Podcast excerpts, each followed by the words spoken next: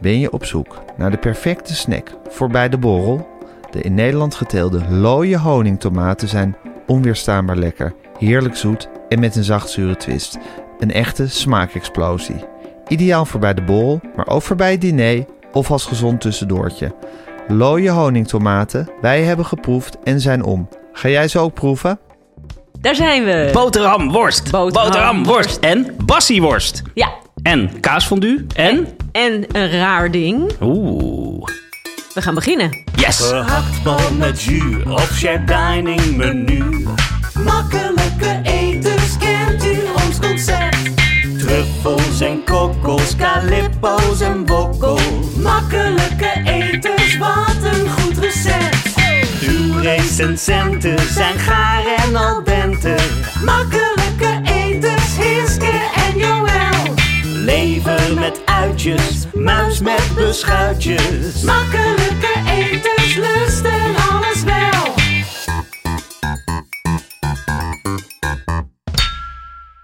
Ja, Hiske, zijn we weer. We zijn er. Ja, boterhamworst, dat leek me nou leuk. Ja, dat, eh, dat, dat vind ik ook heel erg leuk. Ehm, we hebben een hele tafel vol met eh, Worst. lichtroze vleeswaren. Ja, precies. Van dat bleke spul. We gaan, het er, we gaan het er zo over hebben, over wat het is, over ehm, nou ja, ons, eh, hoe we tegenover dit soort eh, spullen staan. Ja. Want ik ging dus naar de supermarkt toe om, om vlees te halen en ik, ik raakte echt in een soort van morele bezwaren verstrikt, omdat ik dit normaal nooit koop. Nee, Ehm, ik zie ook allemaal beter leven één sterretjes hier nou ja, voor één, me. één ster is geen ster, zeg ik Nee, altijd. precies. Maar, maar ehm, Ehm, we gaan het daar dus over hebben. zeker. Ehm, We hebben een raar ding. Een heel raar ding. En we hebben een mislukt gerecht. Ja. Namelijk kaasfondue. Maar laten we eerst eens beginnen met jouw eetweek. Ehm, ja, nou, ik, ik- er werd mij dus eh, vandaag, of deze week wees iemand mij erop dat er een nieuwe film uit is over eh restaurantrecensenten. Hiske begint te glimmen. Ja. Haar ogen beginnen te En glimmen. er zijn natuurlijk al er zijn een aantal films waar restaurantrecensenten in voorkomen. Dus, zoals Ratatouille bijvoorbeeld. Beroemdste. Waarin eh, ons grote voorbeeld Anton Ego eh, een grote rol speelt. En een, een, een, een gemene Franse restaurantrecensent. Maar er is nu dus een Nederlandse romantische komedie uitgekomen. Die gaat over restaurantrecensenten. Namelijk de film van Sanne Vogel. Eh, hij heet Foodies. Heb je erover gehoord? Ehm, ik heb volgens mij een glimp van een trailer opgevangen. Gaat het over restaurantrecensenten of over bloggers? Nou, het, het gaat dus over een eh, blogger die ehm, verliefd wordt op een chef en dan per ongeluk een negatieve recensie schrijft over zijn restaurant. Met alle desastreuze gevolgen van dien. Oh, klinkt als een ehm, verschrikking. ja, laat ik het maar gewoon eerlijk zeggen. Ik, Ja, het ziet er ook ik wel heb een klein beetje zelden een, een, een goede Nederlandse film gezien. En dit klinkt ook weer als, als een, een recipe for disaster. Ja, ja nee, het, eh, de, de trailer is, eh, belooft inderdaad weinig eh, goeds. Maar ik vond het wel leuk. Ik vind het in ieder geval wel leuk dat er een keer een Nederlandse film over eten uitkomt. Ja, En ehm, ik was eigenlijk benieuwd wat of jij verder favoriete films hebt over eten. Jeetje. Heb ik favoriete films over eten? Ongetwijfeld. Ehm, je verrast me met deze vraag. Nou, film is voor mij iets wat eh, echt puur, puur ontspanning is.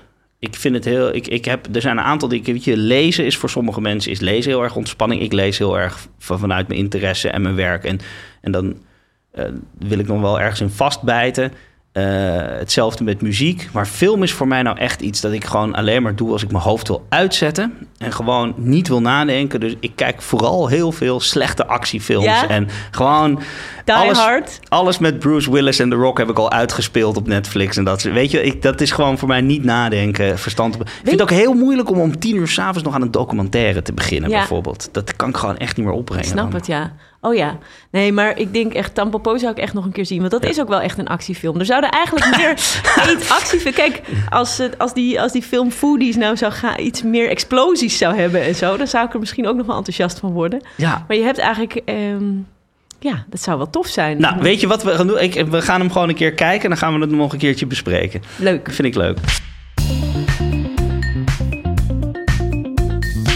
En jij, Joël? Ehm, nou, ik eh, was op ehm, een soort van gedachte ehm, verzonken na het eten van de koraille van een kokkie. Ik vind dat zoiets wonderlijks.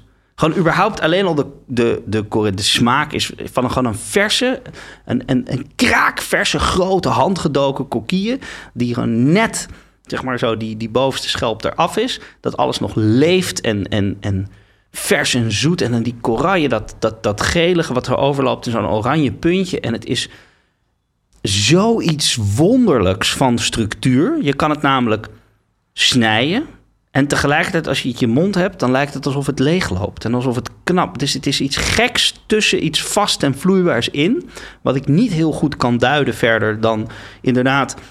Als je het in je mond hebt en je drukt het een klein beetje tegen je verhemelte met je tong, dan loopt het als een soort eidooier bijna uit. En toch kun je er stukjes van snijden. Het is echt Oh ja, qua textuur een beetje net als maizena. Net als maizena als je dat tussen je vingers duwt. Dat het ook een soort van vloeibaar en vast tegelijkertijd kan zijn. Het is een schelpenlul, hè? De, de. Ja, ik, wat maak je er nou weer? Dit, dit, maizena en schelpen. Je maakt er gelijk zoiets plats van weer. Nee. Het, is, het is inderdaad het voortplantingsorgaan van de kokieën. Ja. Ehm, en de smaak is ook... Het heeft ook iets... Het heeft iets van dooierachtigs. Complexiteit, hartigheid, diepte. Maar tegelijkertijd is het ook vissig natuurlijk. En, en zeeig en zoet en zilt. En het is zoiets wonderlijks en heerlijks. En toen Ja. zat ik dus na te denken, inderdaad, want ja, Hiske, het is een schelpenlul. Ehm, dat wat we nog meer aan voortplantingsorganen eten, en dat ik dat dus eigenlijk heel lekker vind. Oh ja. Want je hebt de. Ik kan me ook herinneren dat jij op een gegeven moment een, hertenlul hebt gefrituurd. Een stierenlul. Oh, was het een stieren? Ja, oh, ik dacht ja. het idee dat het een hert was. Oh nee, dat was Fuchsia Dunlop. Die heeft een keer een, herten, een hertenlul, een Nou, filmpje daarmee gemaakt. Ik kwam er dus wel achter toen ik erover nadacht dat het vooral over vis- en zeedieren is. Waarvan ik, hè, als je hebt natuurlijk de zeeegel, denk wel gewoon het allerlekkerste wat er bestaat op de hele wereld. De dingen die we eten van de zeeegel zijn ook de voortplantingsorganen. Ja, want dat is wat... Als je, als je mij zou vragen van... Wat, wa- waar moet jij aan denken bij de koraille van, eh, van de Sint-Jacobschelp? Dan is dat vooral aan zeeegel. Ik vind het een beetje een... Het heeft een beetje die kalkige smaak die zeeegel ook kan hebben. De zeegel voor mij is veel meer toch wel nog wel iets heftiger. Qua Ja, ook het jodium die eraan Ja, zit. Het is een hele metallic laag die erop kan liggen. Maar het is mooi van zo'n zeeegeltje is trouwens. Het is familie van de zeester. Het zijn allebei stekelhuidige.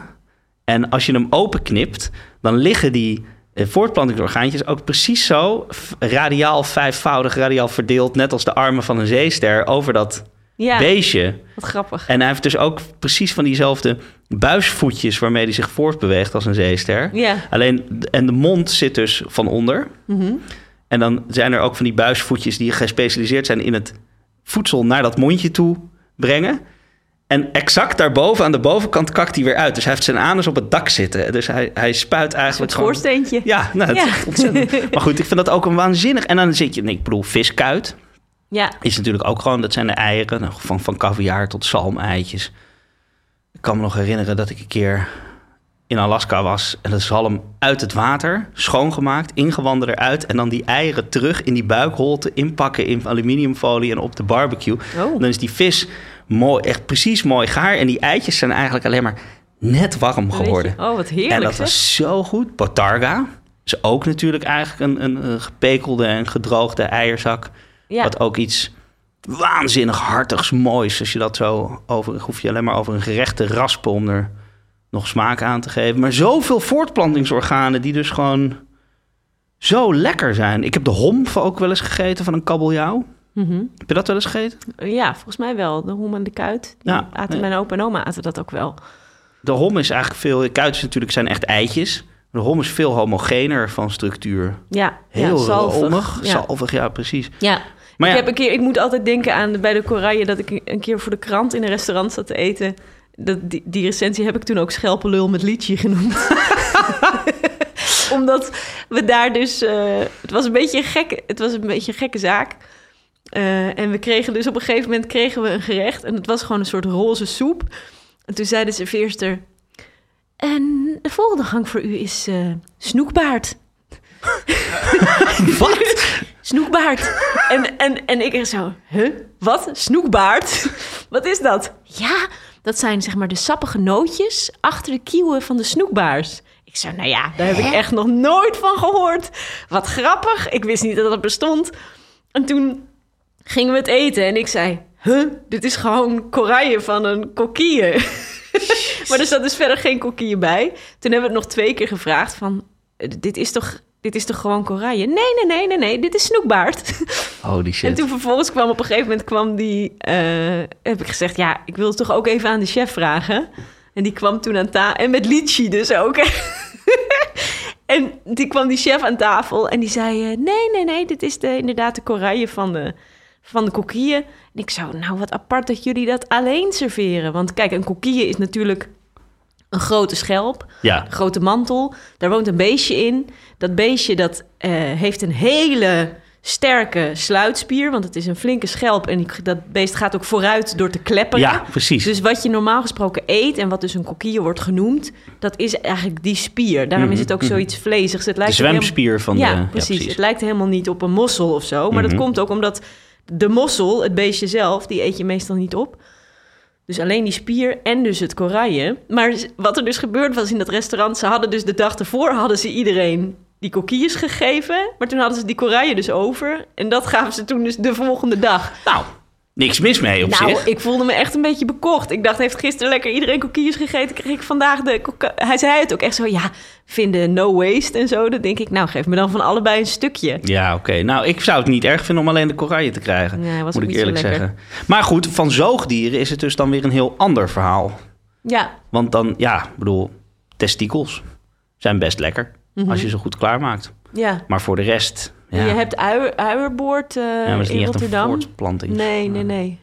Dat- Ehm, ja, je hebt ook volgens mij wel oude recepten van eh, voor eh, baarmoeder, varkensbaarmoeder. Ja, dat, je- daar wilde ik dus naartoe. We hebben hem al eerder een keertje genoemd. Onze grote vriend Apicius, Ja, de, de. Romeinse kok, nou, die heeft een recept voor varkensvulva. Oh ja. Dat erin zitten. Dus dacht, misschien moeten we dat dan toch maar eens een keer proberen. Hmm, nou, dat doen we dan als we die film gaan kijken. goed. Ja. Succes. Als, snack, als snackje.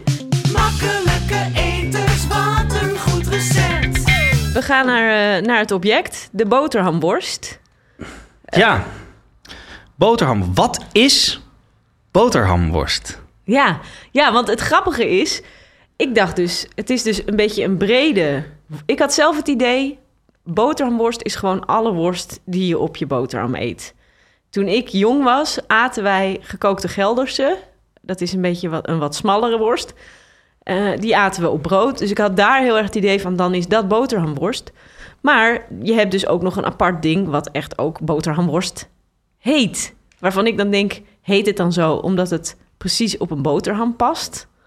Het he- ja, nou, ik heb dus, ik, dat ik kwam er ook niet uit ehm, door zelf na te denken. Want het is dus een begrip wat je op meerdere manieren kan invullen. Ehm, dus ik heb mijn slager gebeld, eh, Erik Waagmeester van Slagerij de Wit in Amsterdam. Een van de weinigen die nog alles helemaal zelf maakt. En eh, die zei dus inderdaad, het heeft te maken met de diameter. Oh ja, Het is namelijk exact hetzelfde als kookworst, alleen dan groter. oké. Dus een grote ronde plak is boterhamworst. Als hij iets minder groot is, dan is het een kookworst. En wat hij dus ook gelijk uit de doeken deed, wat ik heel tof vond, hij zei: En het is allemaal hetzelfde. Hij zegt: Ik gebruik precies hetzelfde deeg met precies dezelfde kruiderij voor de boterhamworst, de kookworst en de knakworst. En het wordt toch alle drie een ander product. En dat is dus alleen de vorm die anders is. Nou, nee, want kijk, ze zijn allemaal eh, gerookt. oh, licht gerookt.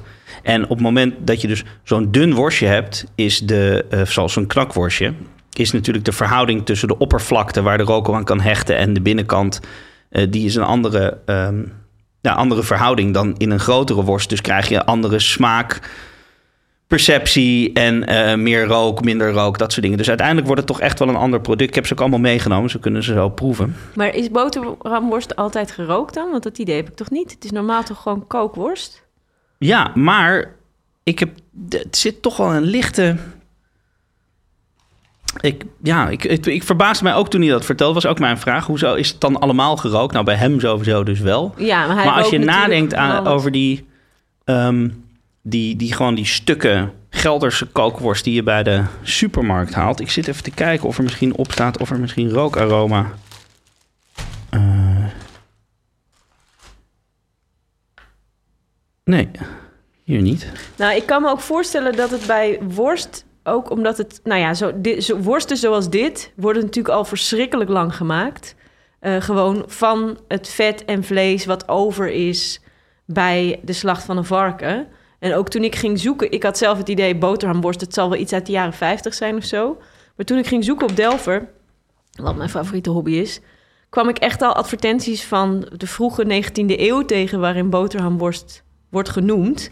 En ehm, het wordt dan ook genoemd bijvoorbeeld naast rookvlees, naast pekelworst, dus het is iets anders dan dat.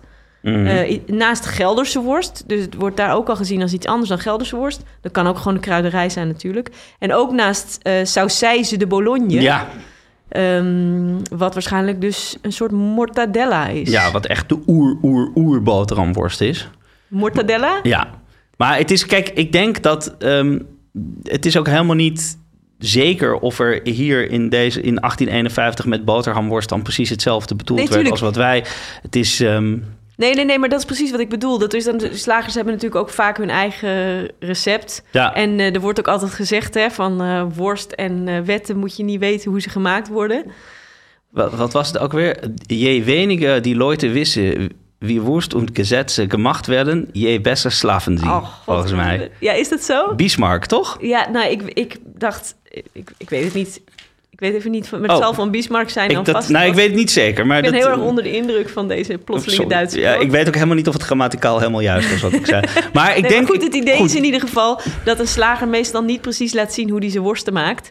Nee. Ehm, Ehm, en dat het dus ook overal anders kan ik zijn. kan me wel voorstellen dat als je... Kijk, die supermarkt shit zit natuurlijk vol met conserveermiddelen en stabilisatoren en weet ik veel. Ik kan me voorstellen als je zelf je eigen boterhamworst maakt... dat het roken ook wel voor een deel ehm, een conserverende werking heeft. Ja, ja. Ehm, wat wij, laten we ons even, laten we even, de- als we het hebben over boterhamworst, eh, over dus kookworsten, Mhm. over Verschillende die, soorten die, gekookte worst. die, die, die, die bleek, roze, fletse, in plakjes gesneden kookworsten, dan hebben we het over emulsieworsten. Daar Wat- zijn we weer. Ja, precies. Dat Ding, is ding, dus ding. heel We leuk. eigenlijk een soort emulsiealarm Ja. hebben. Ehm, ja, nog een jingle die we nodig hebben. Ehm, wat het namelijk is, doordat je het heel eh, fijn maalt, dat het vet dus heel evenredig verdeeld wordt. Want dat is een emulsie. Dat hebben we in de Mayo Frietsaus aflevering natuurlijk ook even al over gehad. Eh, twee dingen die niet mengen. Ehm, maak je toch een homogene massa door, door de ene stof in hele, hele kleine druppeltjes gelijkmatig te verdelen over de andere stof. En het, de eiwitten uit het vlees in dit geval, dus die opgelost zitten in zout water, die, die houden die, eh, die druppeltjes vet op hun plek. En op het moment dat je het kookt, stollen die eiwitten en eh, kan alles geen kant meer op. En heb je dus een mooie, vaste, homogene massa gemaakt. Ja. Dat is het basic, in de basis het idee achter eh, kookworsten, emulsieworsten. Het is eigenlijk een farce. Exact. Hè? Zoals het in de keukens ook vaak wordt gemaakt van vis of van vlees. Een vulling of een farce die je dan vervolgens kunt pocheren... of waar je een kip mee kan vullen. Of eh, nou ja, eh, inderdaad een em- emulsie die dan vervolgens wordt gegaard... en daardoor dus wordt gestabiliseerd. Ja, en je, nou kun je dus het helemaal fijn maken. En dan krijg je dus echt zo'n hele gladde structuur dat één kleur heeft. En, ehm, eh, maar je kan er bijvoorbeeld ook nog wat grovere stukjes in laten zitten. Er zitten wat stukjes vet of stukjes vlees die dan gelijkmatig weer over die vars verdeeld zitten. En dan krijg je dus een boterhamworst met wat meer of minder structuur. Ehm, helemaal geen structuur. Dat is dus waar je, je refereerde er net al aan. Die mortadella, die is gewoon helemaal roze. Want daar zitten dan wel pistache en blokjes vet in. Maar de vars is helemaal, helemaal fijn. Helemaal ge, ge- kapot geslagen ja, eigenlijk. precies. Hè? Ehm, en het mooie is het woord mortadella.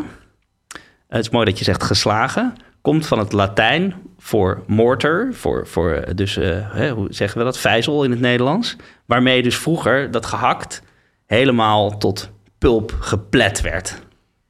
Ja, je wil eigenlijk alle spiervezels moeten Helemaal kapot. helemaal kapot. Ja, En, je, en, en eh, nou ja, inderdaad, bijna alsof je een mayonaise maakt. Sla je dan vervolgens de, dat vet erin. En, eh, en wordt het een, eh, ja, Ja. Een, een gladde, room, romige moes die je dan vervolgens kunt koken. ja. Nou, en die mortadella, die is dus, dat is naar alle waarschijnlijkheid de, de echte oer boterhamworst. Je hebt ook zeg maar de, de Amerikanen noemen hun boterhamworst bologna. Ja. En dat is dus een verbastering van Bologna, namelijk de stad waar de mortadella vandaan ja, komt. net als die saucijse de Bologne die ik dus in die oude advertentie vond. Ja, exact. En in Frankrijk noemen ze het ook nog steeds eh saucisse de Boulogne. En nou vond ik, ik, zat, ik had een boekje thuis, dat heet Delizia, um, The Epic History of Italians and Their Food.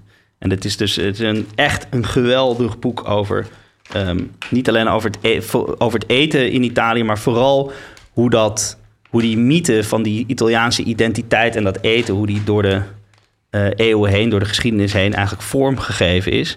En het leuke wat hij vertelt over mortadella is dat ehm, in principe kennen we. eh, het, het, bestaat het woord al langer in de Italiaanse taal. Het is via het Frans en via het Toscaans is het, is het in de Italiaanse taal terechtgekomen. Maar mortadella komt van alles, allerlei soorten worst betekenen heel lang. En het is pas, zeg maar, bij de overgang van de late middeleeuwen naar de renaissance... is dat mortadella eigenlijk gaan betekenen wat wij nu mortadella vinden. Het eerste recept is ook uit, uit 1644. En dat lijkt eigenlijk op een beetje de spices, hè, de kruiderij na. Die zouden we nu wat anders doen. Lijkt het echt nog best wel veel op eh, wat wij nu mortadella noemen. En hij schrijft dus ook dat het dan... eh, hij gebruikt het heel erg als voorbeeld voor hoe die mortadella op een gegeven moment... een soort van symbool wordt voor de typiciteit, de typicality. De, hè, wat we tegenwoordig ook heel erg hebben met terroir en die slow food arc van de smaak. Dat, je, dat heel erg de identiteit van een plek van, van, ehm, wordt opgehangen aan een bepaald product. En hij zegt dat is het moment dat er dus een, een vast recept voor komt. Ja. Dus er wordt vastgelegd. Er worden komen ook eh, eh, wetten om dat te beschermen in die tijd. Ehm, de, eh, de, de geschiedenis wordt enorm. Er worden allemaal een soort van ancestral eh, eh, verhalen omheen eh, bedacht. Dus er wordt, die geschiedenis wordt enorm opgefluft, zonder dat dat enige waarheid hoeft te bevatten. En, dus, en, en, en dat, er, dat, dat het burgerlijk patriotisme daar enorm, in enorme omheen wordt ehm, gefabriceerd. En hij schrijft dus hier, dat is echt ontzettend mooi, heeft hij een citaat uit 1661 als er een, een kardinaal die eh, ehm, daar vanuit de, de, de paus heeft allemaal kardinalen om, eh, ehm, gestuurd om die steden te besturen. Die werden op dat moment bestuurd dus vanuit de kerk. Ehm, en die had een proclamatie of een proclamation against people who show so little love for the public good that they arrogate themselves the right to make mortadelle containing some beef. And this misdemeanor was particularly damaging to, en dan opent het citaat weer, the talent for making exquisitely perfect mortadelle that this city has enjoyed since ancient times. Nou, dat is dus helemaal niet waar. Dat die Romeinen maakten helemaal geen mortadella. Nee. Maar dit is dus een, een kardinaal die bij de gratie van de paus dus nu wetten Maar wat uit... zegt hij nou? Is de wet dat er geen beef in mag Nee, er mag absoluut geen Nee, nee, nee, rundvlees in mortadella zitten. En, en, en, en hoe haal je het in je, in je gore hoofd om... Dit is dus een, een, een, een crime against the public good. Ja, zeg ja, maar. Dat- ja. Grappig. Heel ja, erg en die mortadella's zijn ook... We hadden het net dus over gerookte Gelderse worst... die wat smaller is. Nou, knakworstjes zijn natuurlijk helemaal dun. Eh, Zo'n boterhamworst past ongeveer... eh, heeft dus ongeveer de breedte van een boterham. Maar een mortadella, dat, dat kunnen echt van die pilaren zijn. The, the Bijna- size of a small baby wordt Ja, hier... precies. Ja, ik moet ook vaak denken aan van die, eh van die shawarma-spiezen. Eh, van die enorme pilaren van, eh, van vlees met dus die witte stukjes erin en die, en die, eh en die pistachenootjes. Nog maar volgens mij ja. hebben bijna alle landen hebben wel een soort vorm van boterhamworst. En dat komt ook omdat het zo'n goede manier is om, Om te dus, verwerken. dat vet en dat vlees wat veel in varkens zit te Nog één ding en dan leg ik dit boek weer weg. Want het, eindigt, het hoofdstuk eindigt dus met dat zeg maar de...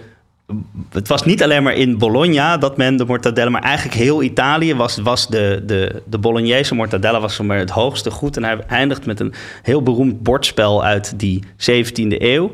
Ehm, waarin de spelers met, met dobbelstenen moeten gooien. En die gaan dan steeds, ehm, steeds naar andere vakjes. Waarin eh, producten zoals Parmezaanse kaas en de beroemde eh, kaas hier en de beroemde melk daar en dit en dat. En helemaal midden in het bord, als je drie keer zes gegooid had, dan kwam je en dan had je gewonnen. Want dan stond je op het vakje van de Bolognese mortadella. Oh, wat grappig. Ja. U mag terug naar mortadella. Precies. Ja, Goed. Nee, ik vond ook allerlei oude stukken waarin worsten en dan vooral boterhamworsten ook eh, als prijs werden uitgereikt bij, bij, bij prijzen. Dus het was ook heel vaak, was een worst, was dan eh, bijvoorbeeld de derde prijs bij een zeepkistenwedstrijd of bij een ander soort, eh, weet ik veel, een quizachtige ding. Dus het, het werd inderdaad wel echt gezien als iets feestelijks.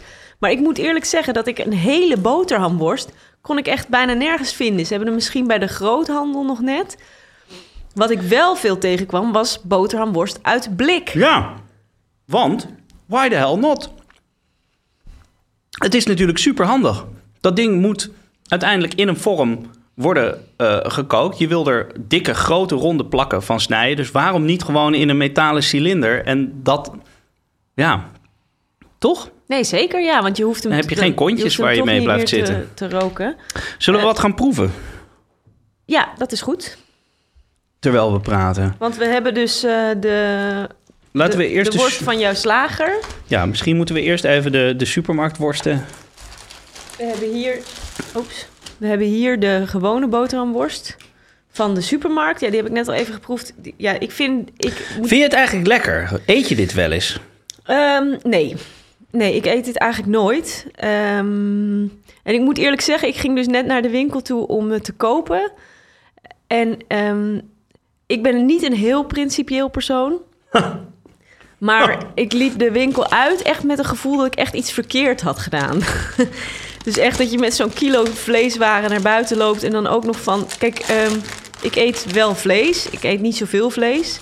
Maar vlees op brood, daar ben ik wel echt al best wel lang geleden mee gestopt. Eh, om alleen al het aantal momenten waarop je dus dode dieren naar binnen werkt ehm, te beperken. En al helemaal, ik denk dat de varkenshouderij ehm, eh, een tak van sport is waar we al over tien jaar waarschijnlijk op terugkijken als hoe hebben we dat op zo'n manier kunnen doen? Het is echt de hel voor dieren. Ehm, en vleeswaren van de, van de supermarkt, die hebben dus meestal ook al, ja, ik zei het net ook al, die hebben dan één ster. Maar dat is één- zo'n één zo'n ster, dat stelt natuurlijk geen reet voor. Nee, eens. Dus, Nee, het- dus ik eet eigenlijk nooit vlees en brood. Maar ik moet wel zeggen, kijk, mijn dochter bijvoorbeeld... die krijgt dan af en toe van een, een ander kindje op school... krijgt ze een stukje kipfilet te proeven. En dan gaat ze thuis zeggen ze... ik wil kipfilet op brood, ik wil echt heel graag... of worst, weet je wel, dat wil ze Ja, dan ook op brood. Ja, ja. En eh, dan koop ik eh, iets van de vegetarische slager... en dat heeft ze dan direct door. En dan ze, ik wil geen vieze vegetarische kipfilet. Ik wil echt een kipfilet van een dode kip. Ja, ja, het, het, het- ja dat. ehm, eens, het is een hele makkelijke manier om minder vlees te eten. In ieder geval dat belegmoment eruit te werken. Want ik bedoel, het is niet echt nodig. En ehm, het is vaak ook niet echt dat je zegt super eh, interessant of Nee. heel belangrijk. Ik, eh, ik doe het dus vooral, ik doe het eigenlijk, ik, ik, voor mij is het, ik heb, er, ik heb er een soort van beloningsmomentje van gemaakt. Heel soms, als ik bij de echte slager, dan mag ik een lekker een bolletje met iets van een, een bloedworst of een, of een eh, heel soms filet Amerikaan. Maar dat gebeurt dus één keer in de, in de zoveel weken. Ja. En dat doe ik dan ook alleen maar daar. En dat is ook, ook een ding, ik neem het ook niet mee, ik eet het daar dan op. Ehm, of ja, het enige wat ik wel eens in huis haal is lever en pekelvlees om half om te maken. Oh ja. Dat kan gewoon. Dat, maar dat is dan ook wel echt een momentje. Dat is dan niet iets wat je dagelijks gedachteloos. Heerlijk, broodje Ehm, half om. Ja, ja. ik vind het dat dus ook wel echt heel erg lekker. Maar ik vind het ook ingewikkeld. Want zeg maar, ik denk dat iedereen die een beetje met eten bezig geweest is... heeft wel zijn twijfels of zo bij het eten van vlees... en, en grote hoeveelheden zuivel. Omdat je gewoon weet dat die industrie erachter hangt. Die echt verschrikkelijk is. Ehm, tegelijkertijd vind ik het ook altijd zo makkelijk om dan te zeggen...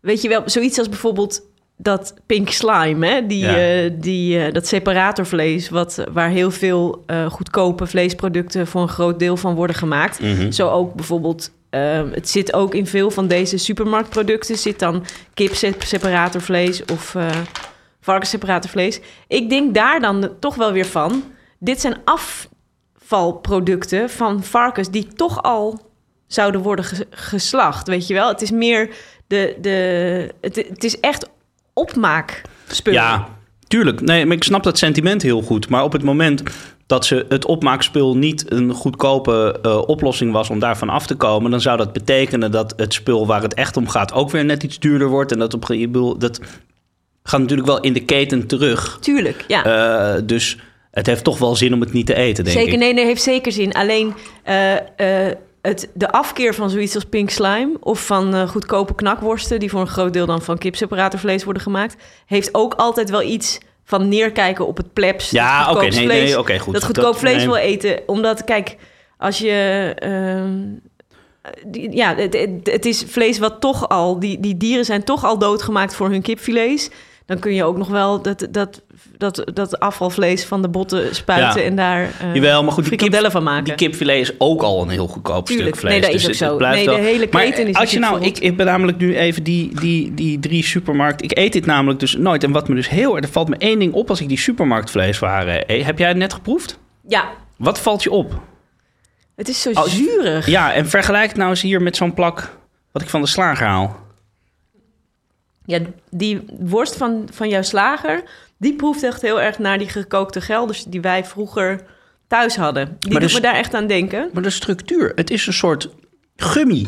Ja, Die, die, het is veel harder, is het.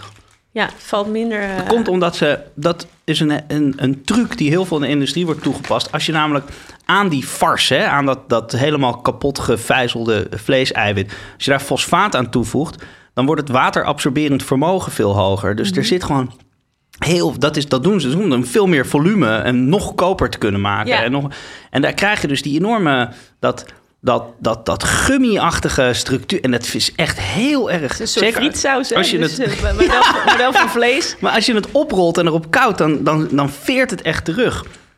Terwijl deze ook... ah, En deze is veel vetter natuurlijk ook, Ja, hè, je die geeft echte me nu slagers. die, wat, eh, die, die gekookte gelders, denk ik, Ja. hè? Daar heb je een stukje van bij je.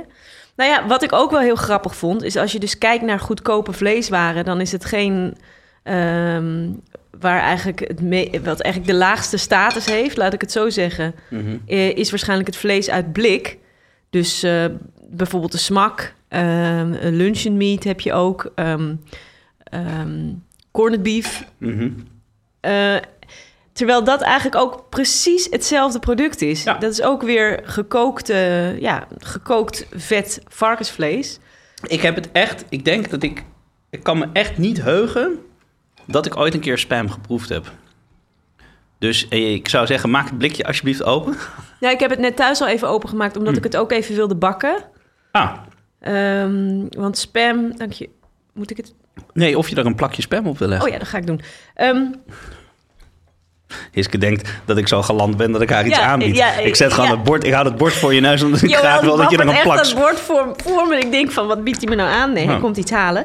Ehm, nou ja, ik vind met spam denk ik echt... ehm, ik denk dat spam een soort van revival aan het doormaken is op dit moment. Eh, het is eh, eh, uitgevonden voor de Tweede Wereldoorlog... waarin het heel veel werd meegegeven aan soldaten. Ja. Vervolgens is het echt, zeg maar, het laagste kwaliteit eh, vleesproduct eh, werd het als gezien, omdat het dus zo lang houdbaar is. Eh, en het is eigenlijk gewoon alleen maar gemaakt van varkensvlees, varkensvet, nitraatzout en nog veel meer zout. Mhm. Ehm, en nou ja, er werd dus ook altijd wel een beetje op neergekeken. Dat was bij ons thuis ook wel echt zo. Dat mijn moeder echt zo zei, "Huh, smak, getver. Want dat ging dan soms door de macaroni of zo. Ehm, ik denk dat in Amerika op dit moment met de verhoogde eh, eh, waardering voor immigrantenkeukens... dat er een soort nieuwe eh, smak revival of spam revival aan het, aan het, aan het Grappig, wat leuk. gebeuren is. Vooral bijvoorbeeld vanuit de Koreaanse keuken. In de Koreaanse keuken wordt het heel veel gebruikt.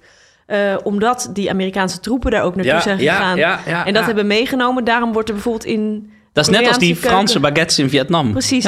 In die Koreaanse keuken wordt bijvoorbeeld ook heel veel American cheese gebruikt. Ehm, dus eh, dat is heel grappig. Daar zie je het veel. In de Hawaïaanse keuken gebeurt Ja. het heel veel. Ja. Dus echt Ja. een gerecht wat op dit moment in Amerika heel hip is, heet eh, sp- eh, spam mizubi. Dus dat is een soort van nigiri-achtige ehm, eh, rijstkoekje met een plak gebakken spam erop, vastgemaakt met een stukje nori. Ja, nou raak je me toch een beetje kwijt. Eerlijk Ja, nou ja, en het zit, het zit ook, nou ja, dus het wordt, en ik moet eerlijk zeggen, Ik heb het dus net thuis. Kijk, je maakt zo'n blikje open. Ik vind het lastig om een blikje vlees open te maken. eh, dat vlees te ruiken en dan niet aan kattenvoer te denken. Mag ik ruiken? Dat is gewoon mijn eerste. We hadden vroeger altijd katten. Mijn eerste associatie met het openmaken met een blik en dan vlees ruiken is gewoon Ja. kattenvoer. Ik snap heel erg wat je bedoelt. En ik vind dit dus heel lekker, omdat ik heel veel kabeljauwlever eet. Oh ja. En als je zo'n blikje opentrekt, is het nog heftiger. Die, maar die kattenvoer-associatie is in mijn hersens is, is gewoon in de loop van de jaren verlegd naar iets lekkers. Hmm. Dus Ik snap het. Nou ja, ik heb in ieder geval daarnet... ehm ik, ik, moest, ik heb even geluisterd naar een hele leuke aflevering van eh, Recipe Club. Dat is een, een hele leuke podcast met onder andere David Chang... die een bekende Koreaans-Amerikaanse chef is van het Momofuku-imperium. Die hadden een hele aflevering over spam... die ik eh, in de show notes zal, zit, zal zetten. Het is heel interessant. Waarin ze dus drie gerechten maken met spam... waaronder eh, een tosti met gebakken spam en kaas... Die heb ik vanochtend even thuis gemaakt. Het is hartstikke lekker.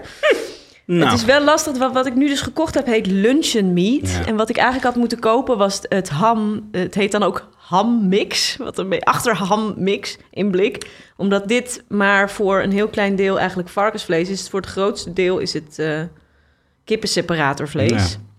Dus het ik is moet ook eerlijk zeggen dat ik het gewoon echt niet zo lekker vind. Nee, ik denk dat, je, dat, ik, dat ik echt het verkeerde blik heb gekocht. En dat als je eh, die... eh, de spam is dus eigenlijk de spiced ham. Dus dat is eh, Mhm. alleen maar varkensvlees. En niet zoals dit voor het grootste deel kip.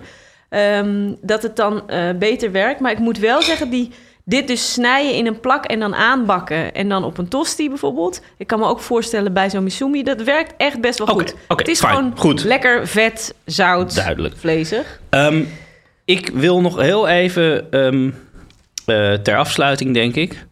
Eh, toch heel even nog eh, een, een onderwerp erin gooien. Eigenlijk heb ik dit hele onderwerp bedacht. Omdat er ergens in mijn herinnering.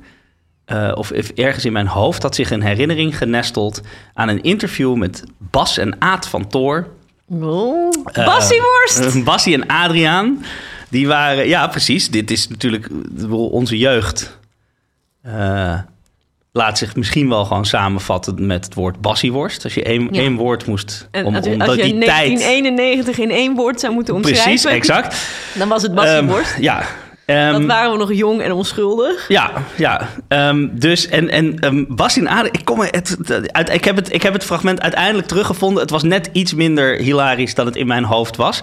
Zullen we heel even voor de jongere luisteraars en de oudere luisteraars even uitleggen wat bassieworst was? Oké, Bassie en Adrie. Er was een kinderprogramma op tv ehm, van twee broers, Bas en Aad van Toor. Die waren samen Bassie en Adriaan. Bassie was een clown en Adriaan een acrobaat. Ja, Ehm, Adriaan is een acrobaat en Bassie zit vol kattenkwaad. Exact. Nou, en die beleefden allemaal avonturen en die hadden een, een, een auto met koplampen, met wimpers eraan. En een worst.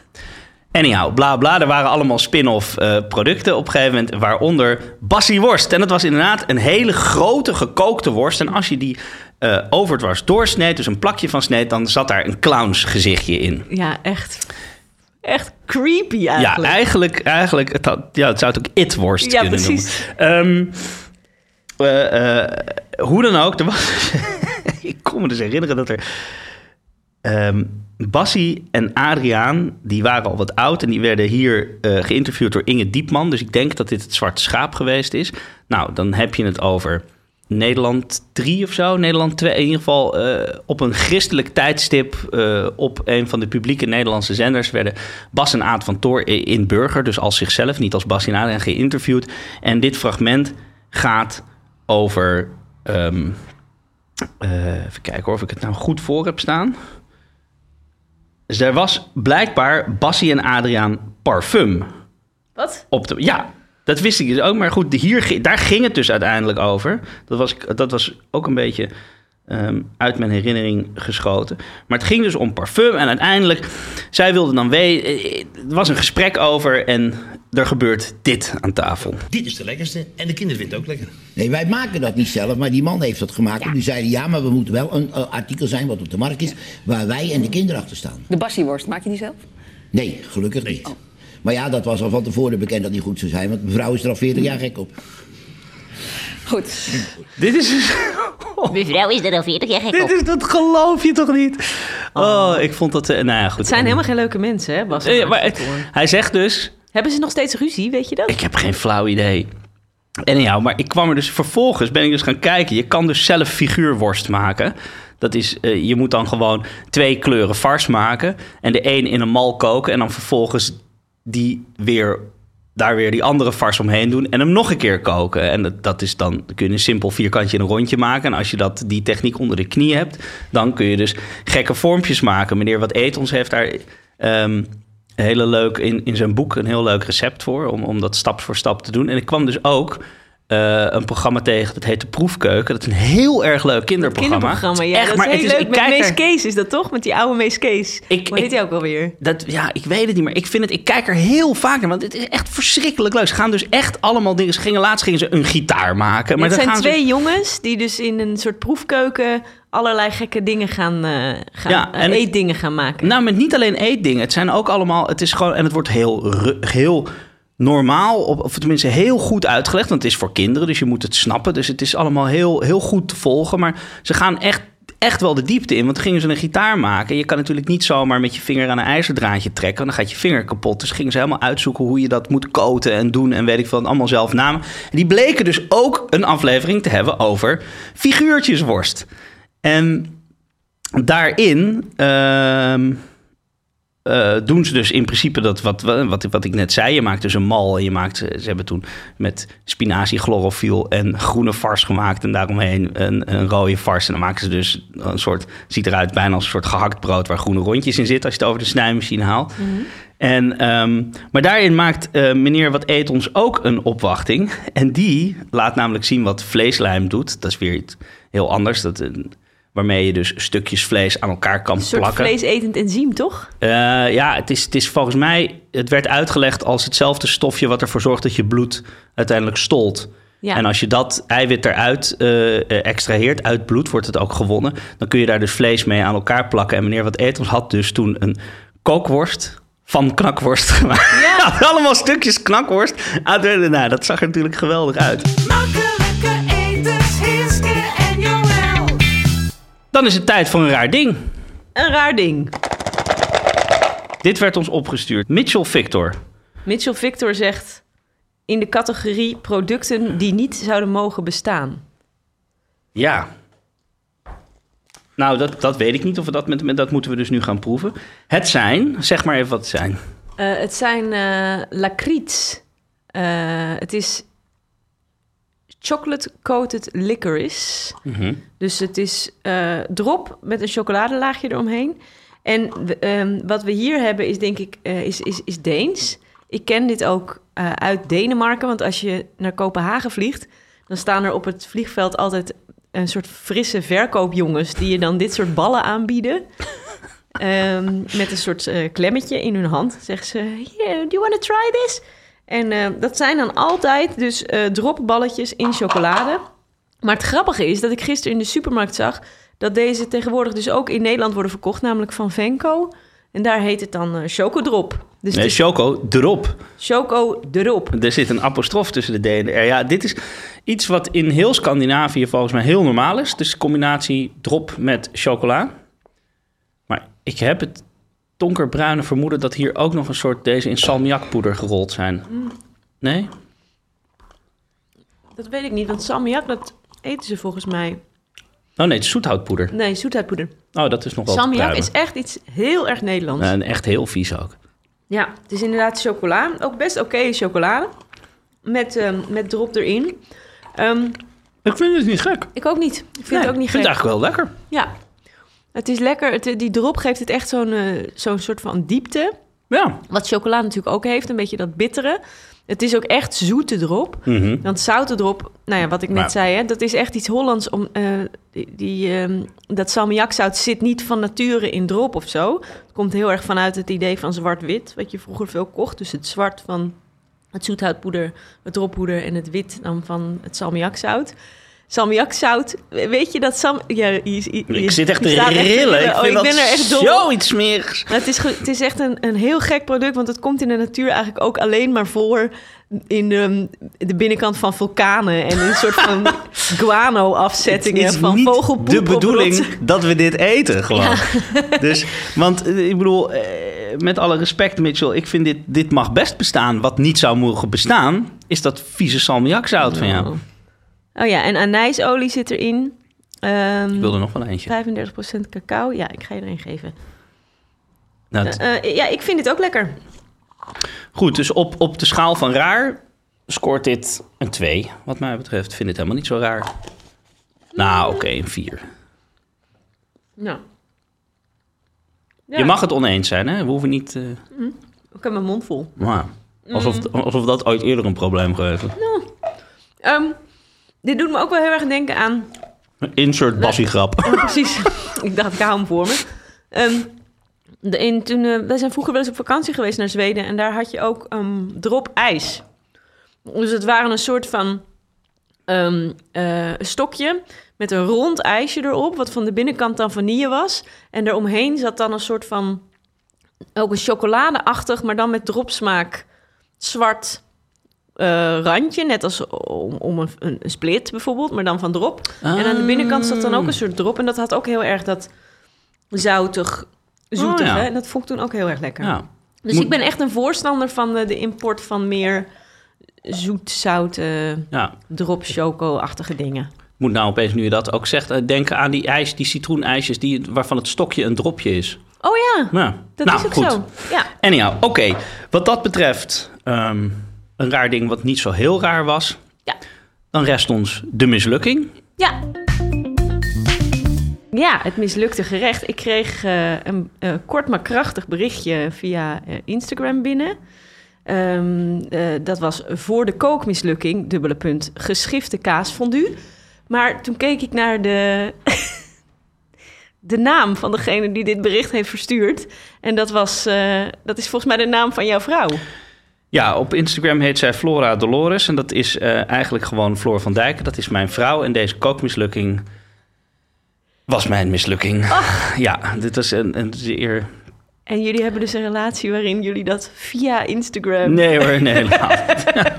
via een omweg oplossen. Eh, het, eh, nee, het was nog veel erger zelfs volgens mij. We hadden, ehm, eh, ze had wat vriendinnen uitgenodigd voor de verjaardag en ze gingen met z'n allen kaasfondue en toen dan, dan ben ik daar dan bij. En, ehm, dan zitten er dus een stuk of vijf, zes eh, vrouwen aan tafel en dan is het nou ga jij maar even de kaasfondue maken. En natuurlijk schift dat ding dan. ja. Precies op dat moment. Zo heb Maar ik dat ook is ooit... de schrift, hè? De schrift, die, die, ik vind het ook... Het is een beetje zoals met poolbiljart of zo. Dat je soms, als je in een goede flow zit, heb je het idee... ik kan dit supergoed.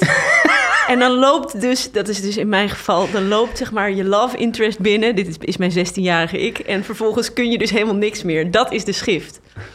Ja, misschien heeft het wel te maken met die tafel vol vrouwen. Want ik eh, kan me herinneren dat ik een aantal jaar geleden ook... ging ik voor haar verjaardag koken voor, eh, voor haar vriendinnen. En toen ging ik oesters gratineren. Een klein kutoventje toen nog. eh, Oh, voor ik dacht huis. dat je ging zeggen, misschien was er één ongesteld. Nee.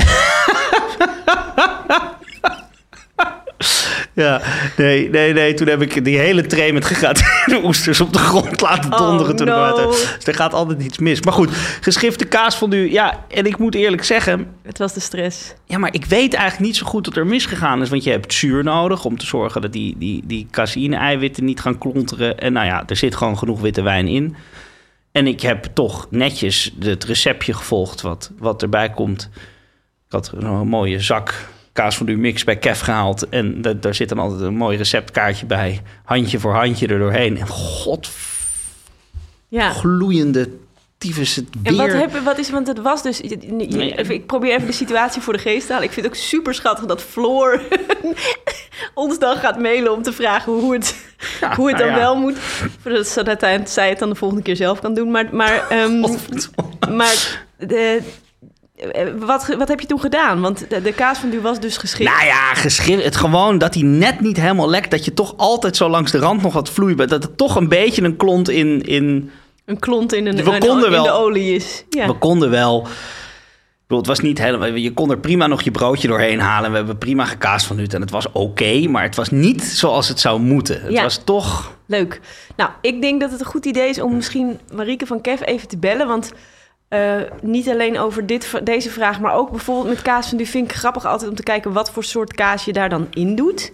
Want jij had dus een kant-en-klaarzak, maar, we- maar bijvoorbeeld, ik vind, er is een heel mooi verhaal over het kaasfondue. Hè, dat je het is dus, ten eerste is het een uitvinding van het Zwitserse zuivelkartel. Die hebben het echt groot gemaakt. Ehm, eh, en vervolgens is dat helemaal ge cultural appropriated by eh, de Nederlandse zuivellobby, die dus in de jaren zeventig het helemaal verhollandst hebben. En, eh, de? Ja, en de Nederlandse eh goudse kaasfondue, zeg maar, was toen echt een gigantische hype. Iedereen die zat thuis met vorkjes boven echt? een... Ja, oh, ik dacht echt- dat het echt puur een Zwitsers ding was. Nee, nee, nee, nee. Het is wel begonnen inderdaad met bergkaas. Ja, doe toch met Gruyère? Ja, met, ja, ja, of met gruyère en appel, of, of met ehm Jura, of met, eh, hoe heet het, eh dinges? Blop. Tom de nou? Savoie? Nee. want waar heb je het over? Kom thee. Ah, ja. Ehm, er even niet op. maar Ehm, maar die, maar eh, nee, en het is toen heel, heel erg voor Hollands. Dus ik kan me ook voorstellen dat als je het maakt met een goudse kaas, wat natuurlijk toch een iets andere vetsamenstelling heeft, dat het ook weer anders gaat dan ja, op die manier. Ja. Nou, ik doe even voortaan gewoon, haal ik gewoon een tray goudkuipje en die keer ik om in die pan en dan geen gezeik meer. Ja, en dan moeten ze verder een kop houden. Ja, precies. Ehm, Koude kaas van u. ja heerlijk. Goed. Ik eh smelt de kazen. Die moeten we ook nog een keer doen trouwens. Ja, maar die gaan we zeker nog een Ja. keer doen. Ehm, anyway, we gaan Marieke bellen. Hallo. Hi. Marieke, met Hiske. Hey, ik En hoor.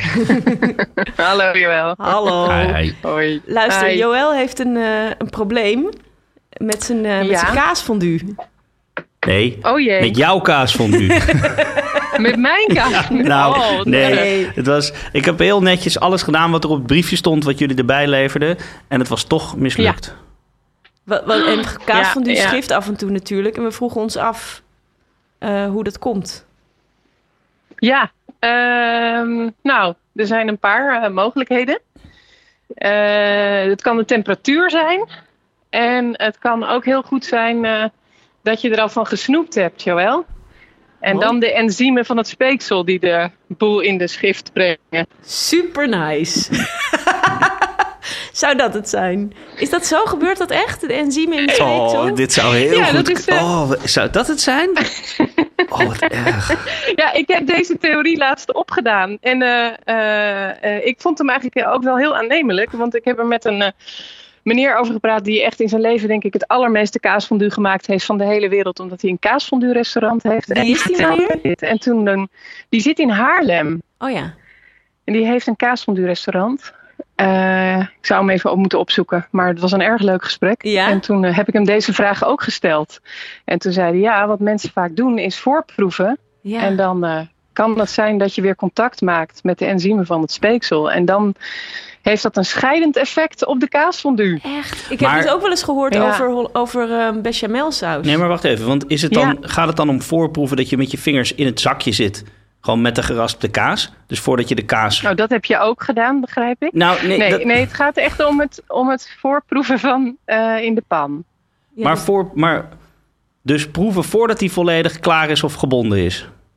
Ja, Want uiteindelijk moet je er toch in. ja, absoluut. Je moet erin. Dat is gewoon wat we willen allemaal. Dus, dus tot, tot waar moet ik er met mijn poten van afblijven? Vanaf welk punt mag ik Nou gaan ja, proeven? totdat hij mooi gebonden is, Oh ja. moet je ervan afblijven eh met eh, nou, dubbel dippen, zeg maar. Kijk, en dit is natuurlijk niet het, het enige verhaal. Het is best lastig om in een, eh, in een watervloeistof natuurlijk een, vetvloei, ja, een vette kaas op te lossen. Mhm. En daarvoor heb je ook, is die temperatuur dus echt wel heel belangrijk. Dus je laat het opkoken. Ik heb er op een gegeven moment een filmpje over gemaakt, omdat veel mensen dit tegenkwamen. ja. En dan zit er een QR-code op het kaasfonduebriefje, waardoor, je, eh, Oh. de, waardoor ik even uitleg hoe dat dan moet. Kunnen we dat filmpje, is dat er nog? Kunnen we daar gewoon bij? Ja, zeker. kunnen we dat ook even ja, delen. Dat staat ook op de site. Ja, dat is misschien handig. Maar dat heeft een beetje met de stappen van de, nou, van de dingen te maken. En het is best belangrijk om er even de, rustig de tijd voor te nemen. Ja. En dan hand voor hand die kaasfondue, of zeg maar de geraspte kaas, Mhm. toe te voegen aan die bruisende, eh, bruisende wijn. Ja, want hij moet dus dan, wel... zeg maar op komt koken. Ja, hij moet dus echt wel goed warm zijn. Hij mag niet te koud zijn, begrijp ik. Nee, hij moet, weet je wat het is? Met die kaas koel je ook eh, de wijn weer af. Dus als je dat in één keer toevoegt, dan krijg je in één keer een groot, eh, zeg maar een groot temperatuurverschil. Mhm. Waardoor je de kans hebt dat het dus niet mooi smelt. Dus je voegt het echt hand voor hand toe. Maar dat is, stond ook op het foldertje. En dan maak je van die achtjes met je lepel, waardoor je steeds de draad breekt. Ja. En dan langzaam voeg je weer wat toe en je ziet het weer smelten. En dat ga je net zo lang mee door. Ik doe nu zelfs het vormpje voor voor de telefoon, omdat het dan een bepaald ritme geeft. En dan, en dan heb je dat op een gegeven moment zie je dat hij helemaal eh, één massa wordt. En dan voeg ik vaak nog een beetje kiers, een beetje citroensap en een beetje um, maizena toe om die binding te houden. Dus dat is die maizena, dus dat beetje zetmeel, dat doe je op het laatst. Nadat de kaas al Dat doe ik gesmolten op het is. laatst. En dan Ja, onverdund. en dan blijf ik Gewoon ook als poeder. Of doe Nee, dat, is- nee, nee, nee, nee, nee, nee. Ik doe dan een, een papje maken met, ehm, Met de kiers. met wijn Oh ja. en kiers. En, en dus dat het echt helemaal mooi opgelost is. En dat voeg ik als laatste toe. En dan blijf ik roeren. Ja, En dan doe je die, die pit iets lager, zodat het niet gaat, te hard gaat koken. Want dan heb je ook weer een punt. Het is echt dat, ja, dat temperatuursding waar je mee moet spelen. ja. Oké. En ik merk dat mensen die het heel vaak doen, die hebben dat een soort, die zien het een soort gebeuren. En als je het iets te, nou ja, iets te veel tempo erachter zet, dan gaat het mis. Dus je Er is moet ook een nog beetje wel een- geduld. Er is ook nog wel een soort, er zijn allerlei verschillende scholen in wat voor kaas er in zo'n kaasfondue moet, hè? Nee, maar wacht even. Even heel even nog even Zeker. voor mezelf heel veel samenvatten wat je nu... Wat we, we beginnen dus met wijn goed aan de kook brengen.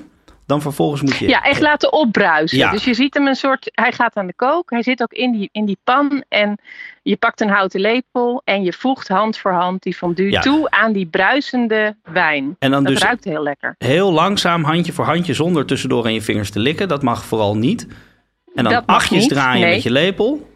En achtjes ja, blijven draaien. maak je een Precies. Totdat die goed gesmolten is. Dan temperatuur naar beneden. Dan nog Ja. je maizena, je kiers in citroensap. Terwijl je achtjes blijft draaien. En dan moet het goed zijn. Dan moet het goed zijn. En dan blijf je ook met het toevoegen van dat laatste mengseltje om er een goede binding in te krijgen. ehm, blijf je, dat duurt iets langer dan je denkt. Want die, ja, die maizena moet als het ware. Nou, ik zou het bijna garen willen Ja. noemen. Je moet het, even, het moet er even goed in opgenomen worden. En dan is het gewoon echt één gebonden saus. Dus dan, dan, dan is hij echt heel mooi. Ik ga het onmiddellijk proberen. Maar ik ken het, eh, ik ken het fenomeen dat het niet lukt. En, eh, eh, Gebeurt ik, het jou ook nog wel eens? dat het niet lukt? Nee. Oh. Nee, maar ik hoor hem wel eens om me heen en dan leg ik dit dus elke keer heel netjes uit. En daarom heb ik maar een filmpje opgenomen. Omdat, Wat voor, eh, eh, wat voor soorten kaas doe jij in je kaasfondue als je dat zelf maakt? Want daar zijn ook nog wel allerlei verschillende scholen in, hè? absoluut, ja, er- zeker zijn er verschillende scholen in. Wij hebben een eh, basis van eh Beaufort, de winter Beaufort. Eh, dus die, die komt uit de Hoge Alpen. Echt zo'n gruyère-achtige kaas. Dat mag je tegen een Fransman nooit zeggen. Maar het is type gruyère, maar dan heel, ehm, nou ja, heel, ja, heel lekker. En dan een deeltienjetaler, dat is een soort Emmentaal-achtige jonge gatenkaas. Die dat notige zoetige heeft.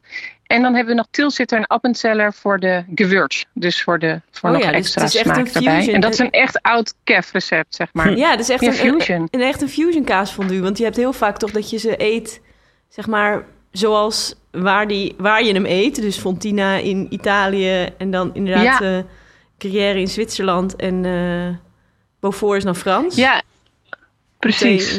En ik denk dat dit echt wel, ja, dus je kan hem natuurlijk overal, eh, krijg je hem dan ook weer anders, smaakt hij ook anders. Maar het is, dit is echt wel gebaseerd op wat Kev altijd deed. En ik Ja. heb dan gewoon een, een oude eh, erfenis die ik natuurlijk moet dragen en dat zo goed mogelijk wil doen. Dus eh, daar, dit, is, dit is dat, zeg Oké. maar. Nou, hartstikke bedankt. Graag gedaan. Ik hoop Ja. dat hij nu wel lukt. Ja, ik ga, hopen wij ook. ik ga gewoon elke week oefenen. Ja, kom nog even een zakje halen om het overnieuw te Ja, doen. dat Ik ga je erbij helpen. Okido, dankjewel. Dankjewel. Joe, thanks. Hoi, hoi. Nou, dat is ook opgelost. Dan mag je kiezen. Oh ja, ik mag kiezen. Oh, spannend. Ik, ehm, we hadden nog staan slagroom en muesli. En ik voeg daaraan toe, I'll raise you, kroephoek. Oeh, kroephoek. Dat is ook leuk. Ehm, even denken hoor, we hadden nu iets hartigs. Nee, ik, eh, ik, ik ben heel blij met de kroephoek. Ik vind dat een leuke toevoeging. Ik heb er ook direct zin in als ik het woord hoor. Eh, maar ik ga toch voor muesli. Nou, lekker dan. Volgende week muesli. Muesli! Doei! muesli.